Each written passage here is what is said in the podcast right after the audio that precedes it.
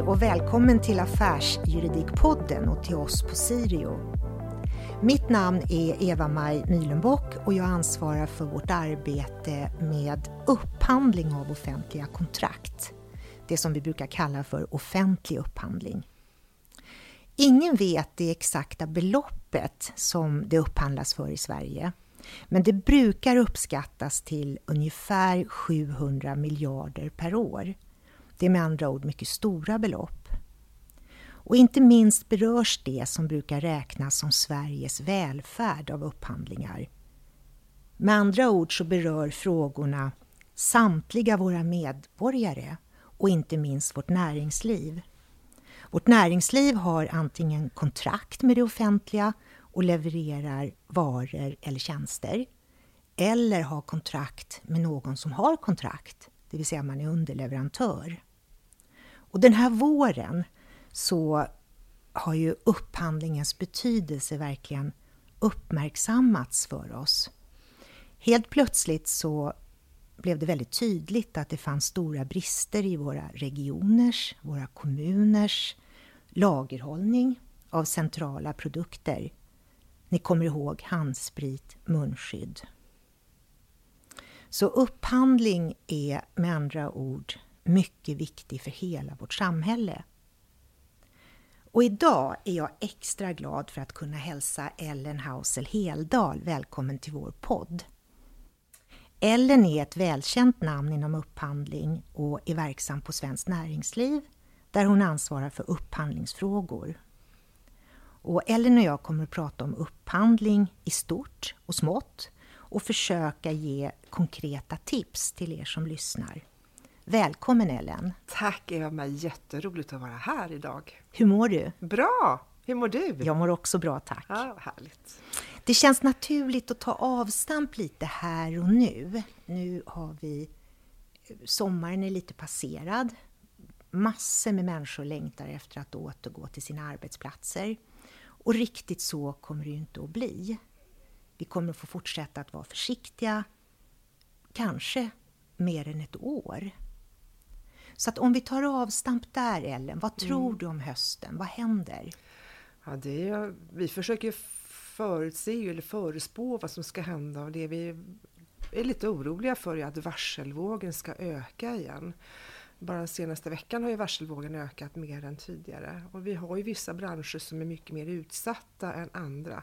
Vissa branscher går relativt bra och andra går ju väldigt, väldigt dåligt. Och vi, alltså risken är också att arbetslösheten stiger ytterligare. Vilket naturligtvis är väldigt problematiskt, både samhällsekonomiskt men också minst för individen själv. Så att försöka hålla tillbaka eh, just de här varslen som ligger och att försöka uppmuntra ekonomin för att sätta igång eller kicka igång ekonomin är ju väldigt centrala för just arbetstagarnas möjlighet att hitta ett arbete och framförallt för ungdomar. Mm, som mm. är ofta är serviceyrkena och hur mm. de ska kunna hitta ett jobb i framtiden. Och där spelar ju upphandlingen stor roll. Absolut. Har, har liksom själva upphandlingarna kommit igång? Kan du se sådana tecken? Ja, vi, jag har inte sett någon senaste statistik på det. Det har ju varit sommar och då ligger ju väldigt mycket av upphandlingarna på sparlåga. Men jag tror att det är viktigt att tänka på att fundera hur det ser ut exempelvis min kommun eller min region, vad man kan göra. För jag ser kommunerna framförallt och det är ju för att just upphandlingarna, sjuttio procent av alla annonserade upphandlingar är ju kommunala, så det är klart att de är en viktig part i detta. Att kanske försöka konkurrensutsätta i så stor utsträckning som möjligt och ge de här företagen en möjlighet att kanske minst inte gå omkull och minst överleva den här perioden som nu eh, Sverige och resten av världen går igenom. Mm, mm. Jag kommer ihåg, vi diskuterade det lite, du och jag, i samband med, vi har ju haft ett webbinarium mm. tillsammans också och fått många, många bra frågor från inte minst våra klienter och från dina medlemmar. Eh, det här med att man kan uppmana kommunen att kanske, eller kommuner att kanske göra eh, sina upphandlingar lite tidigare mm. än vad man annars Precis. hade kanske gjort. Och så. Det vill säga att man, man medvetet stimulerar. Ja. Och det finns väl lite sådana tecken på. Vissa kommuner har ju fattat sådana politiska beslut att försöka jobba på och snabba på processerna mm. så man får ut fler upphandlingar. Men det är klart att det är också ett investeringstryck. Det är ju väldigt mycket runt entreprenadupphandlingar som man gärna vill skynda på processen. Och det är klart att entreprenadupphandlingar ibland tar tid eftersom det är ofta komplexa dokument som ska fram inför att man skickar ut en annons så att du får rätt liksom, tekniska specifikationer, rätt krav et cetera. Så det ibland kan det vara svårt att skynda på de här processerna, men det är ändå viktigt att man försöker uppmuntra näringslivet så mycket som möjligt så att just för att minska risken för arbetslöshet. Mm. Det här med att ha koll på kommande upphandlingar, det ja. brukar ju vara ett konkret liksom, tips. Hur, hur gör man det på bästa sätt? Ringer ja. man till sin kommun eller sin region? Eller hur, hur går det till? Ja, det är faktiskt intressant att du säger det för att eh, Svenskt Näringsliv mäter ju varje år det vi kallar för lokalt företagsklimat. Mm. Där trettio tusen företag ungefär anger vad man tycker om olika frågor. Och upphandling är en av de frågorna man ställer, ställer för fråga om. Och det är tyvärr den fråga som får sämst betyg av alla. Och då ingår även sådana saker som livsmedelstillsyn och djurtillsyn och plan- och bygglovsbestämmelser och sådana här saker. Alltså lov, bygglov och sånt. Men tyvärr så är det så att upphandling är den fråga som får absolut sämst betyg. två komma sex på en sexgradig skala. Och i år, i sommar, så har vi faktiskt begärt att få frisvar från företagen. Vad de tycker och varför de tycker som de gör och rynka upphandling. Så jag har fått in nästan fem tusen åttahundra frisvar. Nej, men vad intressant. Som gör att jag faktiskt ja. har en någorlunda bild om vad ja. företagen tycker om de kommunala upphandlingarna. Och det som återkommer är ju samma saker hela tiden. Jag känner inte till upphandlingarna. Jag får väldigt dålig information om vilka upphandlingar som är på gång. Och det här är ju naturligtvis problematiskt för man måste tänka på att de flesta företag är ju små. Jag tror att det är nittiosex procent av alla företag går inom beteckningen S M E, alltså små och medelstora företag. Mm. Det är bara fyra procent som är lite större. Och de här, många är mikroföretag, jag tror att över, långt över nittio procent är ju sådana här mikroföretag, alltså så här färre än tio anställda. Och det här gör ju att de kan ju inte ha en bid manager som är anställd mm. som kan bevaka de här typen av upphandlingar. Utan de är ju beroende av att få information. Mm. Och därför brukar jag alltid argumentera eller ge tips om att man kan jobba nära kommunens näringslivskontor. Mm. Så att de ofta har kontakter med de kommunala företagen eller företagen i kommunen och kan hjälpa dem att vägleda dem i vilka upphandlingar som är på gång och vilka upphandlingar som är planerade. Det går ju väldigt bra att lägga ut upphandlingsplanen på den kommunala hemsidan. Det är ju ingenting som hindrar det. Just så att de här mindre företagen får en chans att kunna planera sina arbeten och planera tiden. De kanske vet att i oktober så kommer det en V V S-upphandling i den här kommunen som jag är intresserad av. Ja, men då kan man planera för det och veta mm. att då måste jag avsätta tid för att kunna lägga ett bra anbud. Men känner man inte till och får reda på det kanske några dagar innan alltså anbudstiden går ut så är det svårt att hinna med. För det man får ju tänka på att för de flesta företag så är ju anbudslämnandet ett kvälls- eller helgarbete. Det är ju ingenting som man har tid för i den ordinarie arbetstiden. För den måste man ju lägga in på att få in pengar helt mm. enkelt. Och att lägga anbud är ju ingenting som genererar pengar direkt. Konkreta förslag och tips utifrån de här frisvaren som du berättade om. Kan, ja. man, ska, kan man sammanfatta det på något sätt och skicka med? Ja, jag tycker framförallt när det gäller att få kunskap om de upphandlingar som ligger ute så kostar det väldigt lite att vara mer transparent och öppen. Använd näringslivskontoret som ofta skickar ut så här veckoblad eller månadsblad till företagen i kommunen och då highlighta eller informera om de upphandlingar som är på väg eller på gång. Eh, ha gärna upphandlingsskolor så brukar vi säga, det vill säga tala om hur man lägger anbud. Eh, vi har ju svårt att från min sida in så här, lära företagen hur de ska lägga anbud eftersom det beror på vilken typ av upphandlingsannonsverktyg man använder eller vilken typ av utvärderingsmodell man använder. Det är lite olika hur det ser ut. Och då måste ju de som använder just den här modellen eller den här annonsverktyget faktiskt berätta hur de jobbar med det här verktyget. Så att vara mycket mer transparent och öppen både med hemsidan, med näringslivskontoret och utbilda, utbilda, utbilda. Tyvärr så är det så att repetition är kunskapens moder. Ett ständigt återkommande arbete. Att mm. hela tiden mm. vara på tårna mot de företag som finns i just din kommun mm. eller din region. Det är ju, kan jag tycka ibland, man kan ju välja att kalla det för lite sorgligt eller tråkigt, men det här med att vi så länge, så många år i Sverige har sagt att eh, det kräver kunskap. Mm. Kunskap om, om formalian förstås, ja. Men mest handlar det ju om kunskap att kunna göra en bra affär. Ja. Och att man inte har, eller att vi gemensamt inte är mer mogna inom det, kan jag tycka är lite märkligt. Jag tycker det är också, jag brukar alltid säga att man måste ta, titta på statistiken och se att vi vet att i I fyrtioen procent av alla upphandlingar så inkommer bara ett eller två anbud. Vi vet inte hur många nollanbud man får, alltså mm. inga anbud alls, för den statistiken finns inte. Mm. Men någonstans i det här man avbryter, i den statistiken som är runt tretton procent av upphandlingar som avbryts, där gömmer sig också nollanbuden. Mm. Så det här säger att kanske femtio procent av alla upphandlingar har vi ingen reell konkurrens. Så det där är ju faktiskt ganska allvarligt. Mm. Både för kvaliteten men också för skattepengarna. Mm. Vi vill ju gärna ha bra anbud som levererar hög kvalitet till rätt pris. Mm.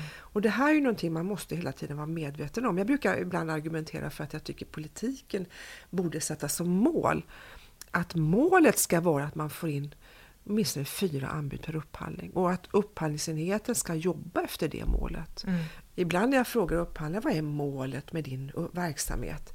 Ja, det är att leverera avtal, alltså det vill säga att inte göra otillåtna direktupphandlingar. Men det borde ju finnas andra mål som man mm. också strävar efter. Det finns vissa kommuner som har börjat med det. Och det tycker jag är väldigt positivt, men jag vill gärna se att fler jobbar mm. utifrån målet. Hur kan vi få fler anbud? Mm. Och då måste man börja tänka efter, hur jobbar vi med språket? Hur jobbar vi med kommunikationen runt de här annonserna? Mm. Hur får vi med oss de här företagen i regionen eller kommunen? Och där får man väl göra ett slag för Dalarna som har försökt anstränga sig ganska mycket runt de här frågorna med att få med företagen i att lägga anbud och har lyckats höja sig mm. i statistiken. Precis, för att vi, vi kan ju slå hål på en annan myt också. Det påstås ju att eh, det överprövas då så mycket inom Sverige, vilket gör att det i sig är en hämsko för såväl leverantörer att lämna som för eh, upphandlande myndigheter att göra bra upphandlingsunderlag.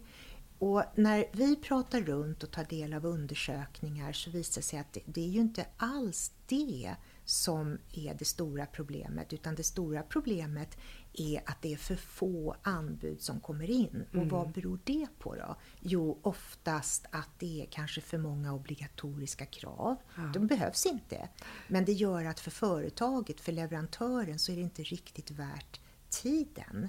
Och det är ju förskräckligt. Ja, det ser jag i frisvaren som har inkommit här. Det är ju väldigt mycket runt kraven som finns där. Dels är man väldigt irriterad på det här med lägsta prisupphandlingar på tjänster. Mm. Inte varor utan på tjänster. Mm. Exempelvis vid västarbeten eller grävarbeten eller elarbeten då, att det upphandlas på lägsta pris. Utan avtalsuppföljning. Vilket gör att egentligen oseri- som många uppfattar oseriösa företag är de enda som är intresserade. Jag ska inte säga att det är så, men många företag låter då bli att lägga anbud, för de vet att de kan inte prisa in sig på så här uppdrag för att sen lägga upp ett högre belopp när man väl debiterar. Och det där, är det, där finns just i den problematiken att köpa på låg pris men utan avtalsuppföljning. Där finns en stor konfliktyta mellan upphandlande myndigheter, enheter och företagen som blir väldigt irriterade på hur det här fungerar i praktiken. Och det är klart att det, den irritationen behöver inte finnas där. Och hur ska man skicka tips om det? För det där upplever jag att jag får väldigt många frågor om, precis som du säger. Och det kan vara tjänster, allt ifrån juridiska tjänster, när advokattjänster upphandlas. Hur mäter man kvalitet? Det är ju mm. en sak. Och vi vet ju att en, alltså det behöver ju inte vara en låg timpenning, behöver ju inte betyda att det blir ett billigt så här, arbete. Absolut inte. Utan nästan tvärtom, ja, ibland. Precis, tvärtom. Och hur ska man komma åt det? Ja, det, det, är ju, det där är ju en fråga som jag tror man måste titta i varje enskild bransch. Det finns inte one size fit all, att man kan ta allt över en kam. Där gäller det verkligen att ha en god marknadskunskap och förstå vad kvalitet är och vad ett rimligt pris är. Vi har ju idag en lagstiftning som anger att vi får förkasta för låga anbud. Samtidigt har vi haft en lite jobbig rättspraxis på områden som har gjort att det har varit svårt att sätta exempelvis golvtak då, som inte var tillåtet. Utom det här får man ju titta på och prata just med den specifika branschen inför upphandlingarna, så försöka förstå hur ska jag tänka på det här fallet nu då när vi gör den här upphandlingen. Och avtalsuppföljningen är ju central. Eh, om du inte har något avtalsuppföljning utan låter företagen debitera ett helt annat belopp eller tillåter dem att inte leverera alls när man avropar, gör ju att företagen lär sig att den här kommunen, då kan man liksom gena över runt hörnet. Och det här skapar naturligtvis bristande förtroende mellan båda parter, vilket är djupt olyckligt. Utom det är fortfarande att ha en dialog och efterhöra hur man bör göra i de här olika situationerna beroende på vilken typ av tjänst det är. Precis, det här med uppföljning som, som du nämner, det är ju eh, lite ja, men kärnan i det vi pratar ja. om. Och hur, så finns det några konkreta tips tycker du som man kan lämna till upphandlande myndigheter, enheter, hur man säkerställer uppföljningen? Det är ju en, en majoritet av leverantörerna som vill ha det. Alla vill ha det. Ja. Alla seriösa företag vill bli uppföljda. Ja, så att all, vi, vi är enade om det, och liksom, varför kommer det inte igång då på, på ett sätt som fungerar bra? Alltså jag har ju min egen lilla käpphäst, eller det som jag gärna argumenterar för, det är ju kategoristyrning. Alltså det man kallar för category management. Som jag verkligen tror på är en bra affärsorganisatorisk struktur för en myndighet. I alla fall med en spänn på typ fyra till femhundra miljoner per år och däröver.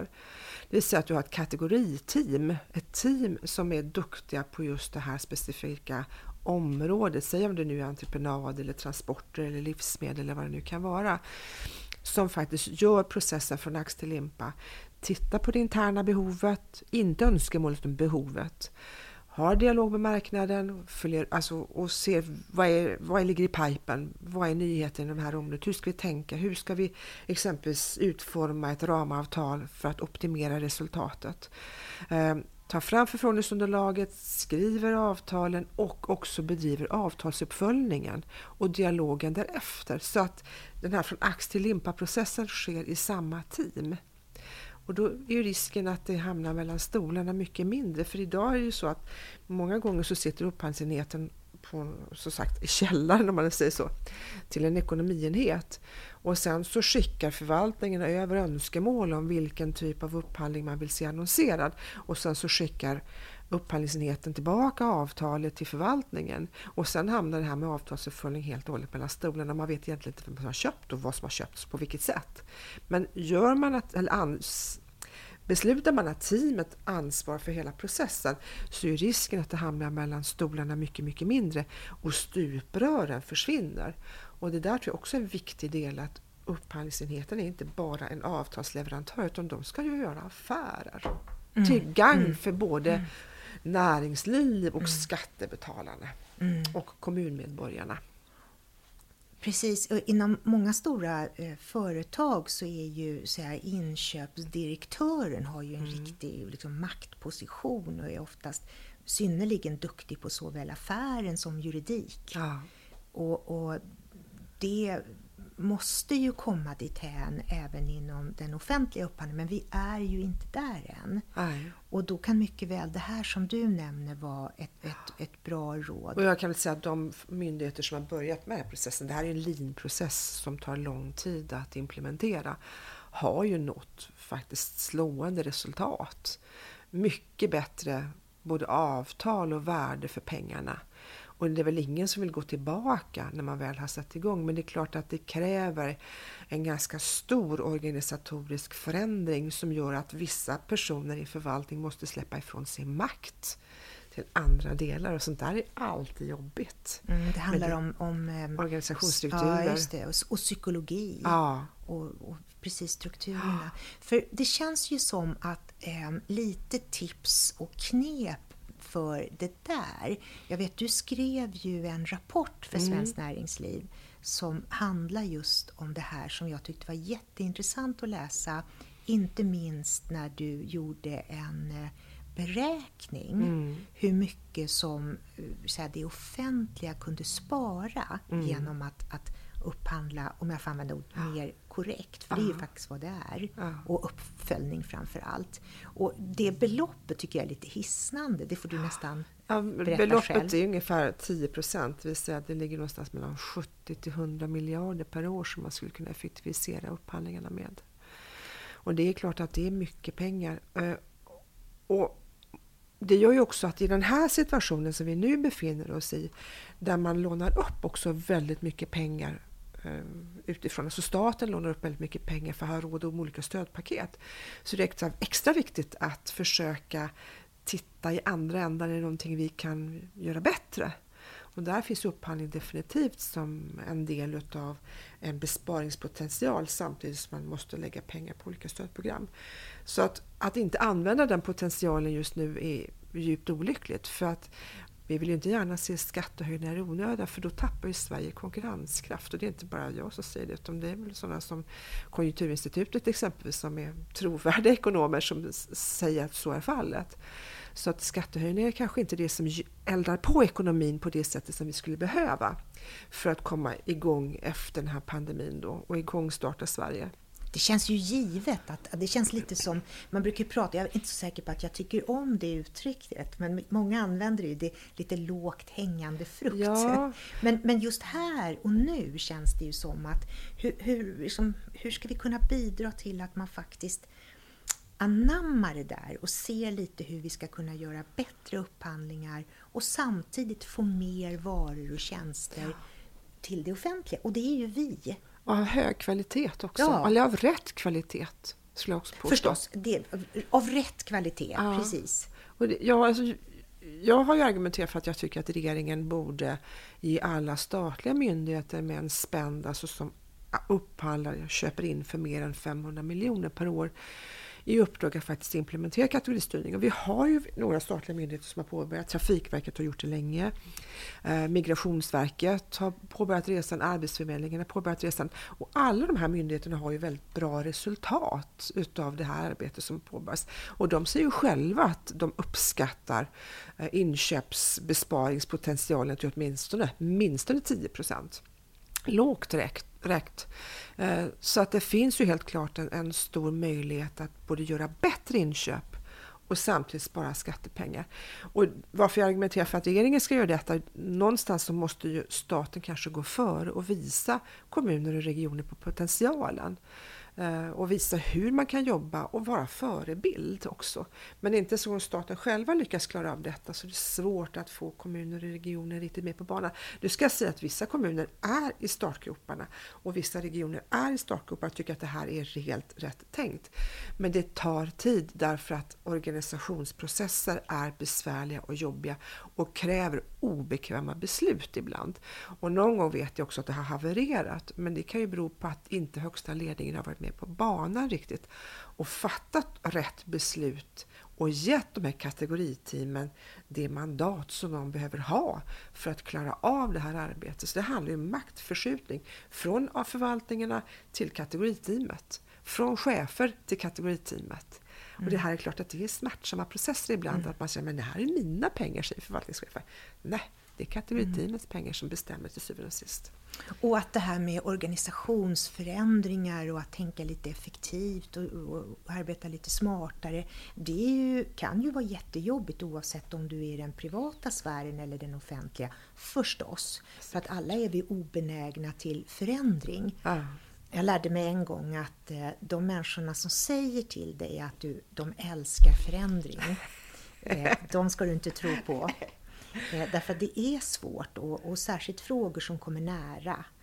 Så att det låter väl som väldigt, väldigt klokt att i takt med nu att vi startar igång Sverige, om man får använda det ordet, för det görs ju på många sätt ändå och sparkar igång ekonomin, mm. så är, vore det väl fantastiskt om just lite smart det här tänket ja. kunde komma. Det ökar ju också, vågar jag påstå, statusen ute hos våra upphandlare. Ja. Vilket i sig är, är väldigt välkommet och bra. Ja, jag har ju också argumenterat för att vi nog, tycker jag, borde starta mastersprogram i inköp i Sverige idag. Mm. Det finns ju inte i Sverige. Det finns i andra europeiska länder, men vi har det inte i Sverige. Alltså en utbildning för de som redan har en kand, alltså en kandidatexamen. Som en påbyggnad, ett eller tvååriga. Uh, Vi har ju det i Nottingham, i Bangor, alltså mm. Storbritannien har ju det. Där ser jag att det skulle finnas en stor vinst i att exempelvis I T-tekniker, byggingenjörer skulle kunna skapa en påbyggnadsutbildning just inom inköp. Så att de blir entreprenadupphandlare eller I T-upphandlare. För där, inom framförallt entreprenad och I T, där vet vi att det saknas kompetens. Och det ser jag också i de här frisvaren. Det är ju väldigt mycket klagomål på just entreprenadupphandlingarna. Och de krav som ställs där i. Det är väldigt många bygg- eller entreprenadföretag som klagar på att myndigheten inte förstår alls vad man har upphandlat. Kan det, det vara så illa ibland, tror du? Ja, jag tror faktiskt det. Tyvärr så är det nog så. Uppenbarligen så skriver de, har de aldrig varit på platsen som har tagit fram förfrågningsunderlagen. Det går inte att räkna på det här uppdraget. Det är helt felställt. Och det här gör ju då att när det blir så felaktiga underlag, det vill säga att man inte ska förstå vad man har upphandlat, så kommer de här så kallade ätarbetena, dessa tilläggsarbetena som man har rätt till som företag enligt A B, alltså A B-systemet som finns inom entreprenadrätten. Den posten brukar för många svälla ganska rejält, alltså att, äta, det vill säga att budgeten spräcks i de här entreprenadupphandlingarna. Och det hävdar i alla fall företagen här i frisvaren beror på att, att de underliggande dokumenten i upphandlingen är undermåliga. Och det gör ju att, att man tar igen det på ätarbeten istället. Mm. Och man kan inte veta, man förstår inte vad man ska riktigt göra. Nej. Och det har vi väl, både du och jag Ellen, varit på kanske någon middag när man har tagit del av, och med all rätt, upprörda bekantas uppfattningar om stora projekt som mm. vi min, inte minst har på gång här i Stockholm. Ja. Som, om man ska lite ironisera, eh, känns som att de blir både försenade och dubbelt så dyra. Mm. Och det är ju upprörande. Och jag tror att det som upprör många är att det känns inte som det blir... Det, det, det är liksom ingen som får stå till svars mm. för det, eller vad man ska använda Nej. för ord. Precis. Och det är klart att det är viktigt för tilltron till, liksom, och det här är ju alla svår. Det är ju... Och det är väldigt mycket pengar. Ja. Det är väldigt, alltså vi, vi pratar inte om en miljon, utan vi kan prata trehundra miljoner eller femhundra mm. miljoner i fördyringar i ett projekt. Mm. Och varför blir det så fel då? Jag, alltså jag tror på att vi behöver nog skapa en mastersutbildning inom inköp. Och då har jag pratat med några företrädare för universitetsvärlden, och de säger att de vågar inte ta risken eftersom de får betalt beroende på vilka studenter eller hur många studenter de har. Och där vore det bra om regeringen kunde gå in med ett riskkapital så att något universitet vågar starta den här utbildningen så de är garanterade pengar i förlängningen. Jag tror att det skulle skapa ett stort mervärde.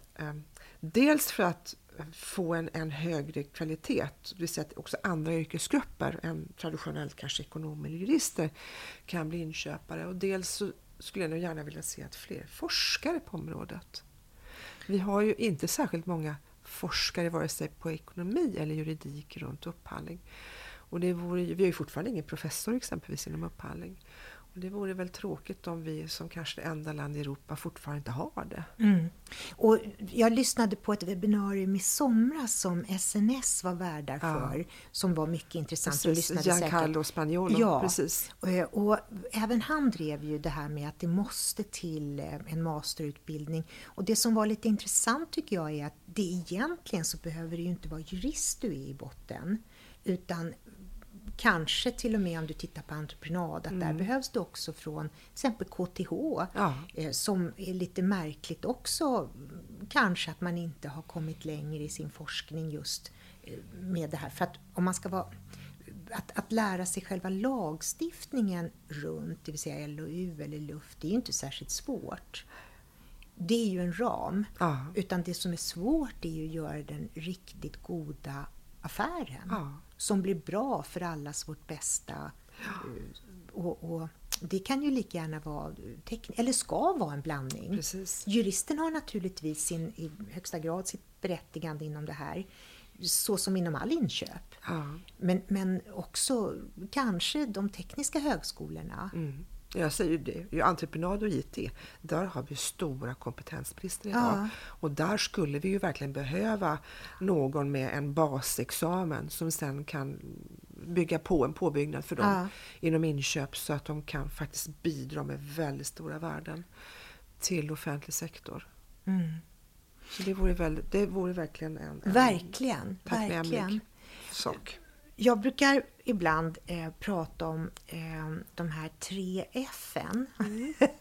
Och det är eh, förenkla, förbättra och förädla. Mm. Och det är egentligen de tre F:en som vi har eh, uppehållit oss vid mm. nu.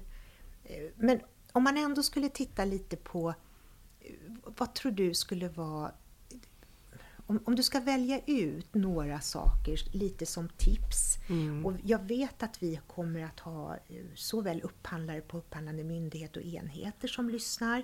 Inte minst eftersom du är gäst, Ellen. Eh, men vi kommer också ha några av våra eh, liksom, utifrån det privata näringslivet. Mm. Så att, om du ska välja liksom, någonting till båda de grupperna. Vad, vad, vad är det allra viktigaste tycker du? Oj. I just de här F:en så vill jag väl lägga till ett till F då. Tänk funktion till upphandlande myndigheter. Försök att formulera kraven som funktionskrav istället för specifikationskrav. Uh, genom att inte ta in så himla många detaljer utan beskriv funktionen så skulle man ju kunna få uh, annorlunda lösningar, nya lösningar. Vi pratar väldigt mycket cirkulär ekonomi just nu. Uh, det, det är en viktig fråga. Det tycker också min arbetsgivare, Svenskt Näringsliv, är oerhört viktigt. Att vi måste använda resurserna som vi redan har och återanvända dem, återbruka. Och genom att ställa funktionskrav, inte helt och hållet säga en hel funktionsupphandling nödvändigtvis, men man kan ha vissa funktionskrav, så skulle man kunna få andra lösningar som är till gagn för både samhället och miljön och skattepengarna, så att vi inte hamnar fel. Det är ett F då. Mm. Och för företagen så skulle jag kanske vilja säga att ja, upphandling är fyrkantigt ibland. Det är så att det är faktiskt nödvändigt. Vi kan inte upphandla lokalt på det sättet som många företagare velat se. Det ser jag också på frisvaren. Varför köper de från andra kommuner, alltså företag från andra kommuner? Men det är klart att man ska, vi är ju frihandelsmänniskor. Vi vill ju kunna handla över kommungränser, över regiongränser, över landsgränser. Så, så kan man inte tänka. Utan som företag så är det bra om man kan gå någon liten utbildning och försöka lära sig den här metoden. Och där tycker jag just att myndigheterna själva kan tillhandahålla de här utbildningarna på kvällar eller morgnar där de här företagen har möjlighet att kunna delta. För det är faktiskt en kunskapsfråga. Men det är också att ett dans, alltså man måste dansa, båda två måste bjuda upp till dans. Man måste också våga ta kontakten med en myndighet och fråga varför de gör som de gör. Och inte bara vara passiv och vänta på fem i tolv och tro att man ska lösa sig, utan försöka vara lite mer på tårna helt enkelt. Det tycker jag låter som väldigt, väldigt eh, bra. Och jag lägger gärna till det F-et på min lista, även om jag tycker att de egentligen hör, redan finns där i förenkla och ja. förbättra. Men det tydliggör, så att ja. numera kommer jag att ha fyra F-funktion. Ja.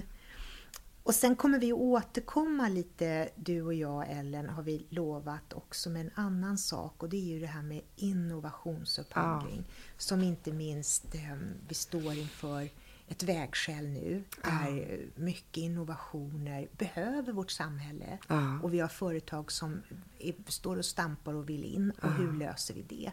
Men det får vi hantera eh, en annan gång. Antingen genom att vi... Eh, kanske skriver någon artikel tillsammans, eller åt, att jag har fått möjlighet att bjuda in dig igen. För nu börjar tiden för det här avsnittet av Affärsjuridikpodden att närma sig slutet. Mm.